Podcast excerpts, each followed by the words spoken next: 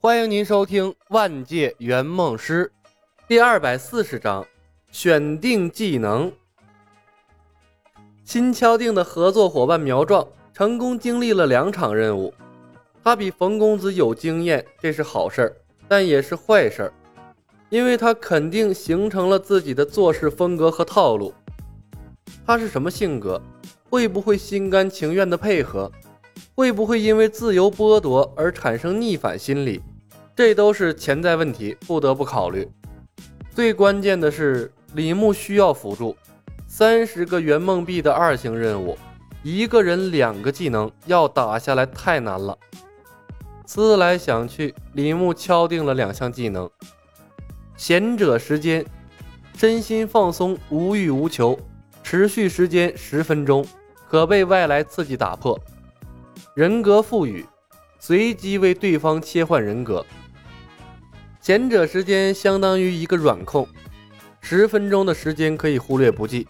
毕竟啊，技能可以重复施展，只要不给对方刺激，完全可以保证敌人永远处于无欲无求的状态。而人格赋予是为敌人准备的，也是为朋友准备的。假如新来的合作伙伴不配合，或者干脆逆反，李牧是不介意给他刷出来一个奉献型人格的。不过，李牧并不希望这个技能用在队友身上。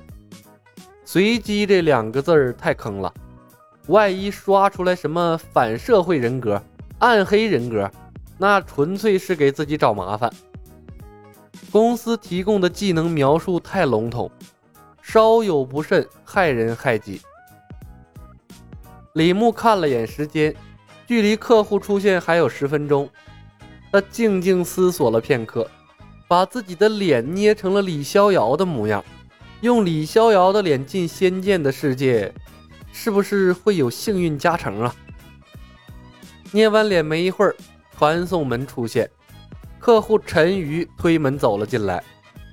他看上去约莫二十七八岁，圆脸寸头，文质彬彬，戴着一副眼镜，脸上洋溢着兴奋的光芒。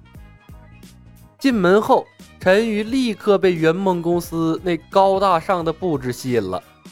激动的双手啊，不知道往哪儿放，眼睛在悬浮的泡泡上来回扫视。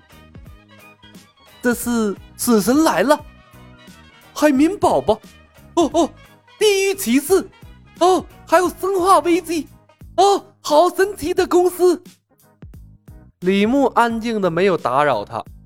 进圆梦公司的每一个人都会被震撼，一个泡泡代表的就是一个世界呀。环视了一圈，陈瑜的目光定格在李牧身上，然后他的脸色陡然一沉，那激动的神色瞬间消失，猛地扑了过来。李逍遥，你这个混蛋，还我月族的命来！李牧一把抓住客户的手腕，冷静，冷静，我不是李逍遥，我是万界圆梦公司的圆梦师李小白，负责你此次的愿望的。陈宇冷声问。那你的脸为什么和李逍遥一样？我操，冲动型的客户啊！三十个圆梦币的执念果然够深。李牧并没有让他影响了情绪，微笑说道：“为了实现你的梦想，我们要进入《仙剑奇侠传一》的世界，使用李逍遥的脸对实现你的梦想有帮助。”陈瑜不满地看着李牧说道。李逍遥本就是天煞孤星，克死了身边所有人，你还用他的脸，还嫌死的人不够多吗？李牧温和的说道：“陈先生要相信科学，不要迷信。我们是专业的圆梦师，有我们在，仙剑的悲剧自然不会发生。你尽可以把心放到肚子里。”唉，陈瑜看着李牧的脸，忽然叹息了一声。希望如此吧。我知道《仙剑一》中的剧情不能怪李逍遥，他已经尽最大的努力了，都是命运弄人啊。不过还是把结局改掉的好。你不知道，那让人绝望的结局让我纠结了十多年了。为了一部电视剧纠结了十多年，这得是要多深的执念呢？怪不得会惊动圆梦公司啊！李牧也是无语了。陈宇坐在李牧对面的椅子上，把眼镜摘了下来，还抹了抹眼角的泪水。李小白，我的愿望很可笑，对不对？有时候我也觉得自己疯了。不瞒你说，为了改掉结局，我曾经给导演写过信，还自己写过仙剑的同人，但那些都无无济于事啊，都是假的。所以，咱们这次穿越去仙剑的世界，一定会把所有人的命运都改变的，对吗？许愿的那些人，又有哪一个是正常的？偏偏就是这群不太正常的人，通过圆梦公司领先其他人。从别的世界获得了各种各样奇怪的能力。果然，偏执狂才能改变世界。看着客户眼里迸射出来的恳切光芒，李牧给了他一个信心十足的眼神儿帮助每个客户实现愿望是我们的职责。陈宇抬起头来，腼腆地说道：“那个御剑术我也要学会呀。当然。”条款中的任何愿望，我都会帮你实现。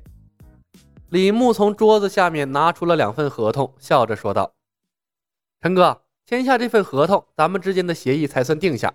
你先看下合同，没有异议的话，在合同末页右下角签下自己的名字就可以了。”陈瑜粗略地扫了眼合同，确定他的愿望没有问题之后，便在下方签下了他的名字。李牧收好合同，给他讲解注意事项。陈瑜听得很认真。等李牧说完，他才问道：“小白，你有什么计划可以提前跟我说一下吗？”李牧笑着看了他一眼，提醒道：“陈哥，从接你的订单到我和你见面，不过半个小时的时间。”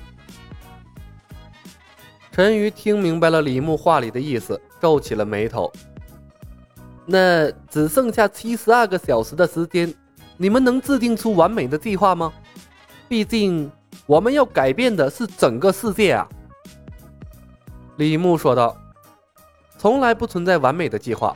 当我们进入先进的世界，所有的事情都会为之改变，任何计划都赶不上变化。”陈瑜疑惑道：“是蝴蝶效应？”是的，李牧微笑。陈哥，你只管把心放到肚子里。我帮许多人实现了梦想，迄今为止没有一个失败的案例。希望如此吧。陈瑜干笑了一声，看着李牧：“呃，我我还有最后一个请求啊，请说。”李牧伸手示意：“你顶着李逍遥的脸，但我不希望你和赵灵儿发生任何关系呀。”陈瑜认真的说道：“我们最终将会回归，我希望赵灵儿有个幸福的结局啊。”李牧一滞，苦笑道：“放心好了，我们有职业道德，而且那赵灵儿是女娲的后人，她又不傻，她不会连她亲爱的逍遥哥哥都认不出来呀。”哦，也是。陈宇想了想，站起身来道歉：“对不起呀，是我多心了。”没关系，李牧摇摇头，顺便恭维了他一句：“陈哥的心很柔软，是个好人呐。”陈瑜笑笑，没有接话。李牧看着陈瑜鼻子上架着的厚厚的眼镜，迟疑了片刻，冒昧的问一句：“陈哥的眼镜多少度啊？”陈瑜愣了一下，不好意思的回道：“ 呃，左眼六百，右眼七百。”呃，遗传性近视，没办法，摘了眼镜，眼前一片模糊啊！我勒个去，带着一个高度近视去闯一个斩妖除魔的仙侠世界，也不知道就那儿有没有这个治疗近视的仙术啊？李牧暗叹了一声，提醒道：“陈哥，别的可以不准备，眼镜一定要多备上几副啊！”本集已经播讲完毕，感谢您的收听。喜欢的朋友们点点关注，点点订阅呗，谢谢了。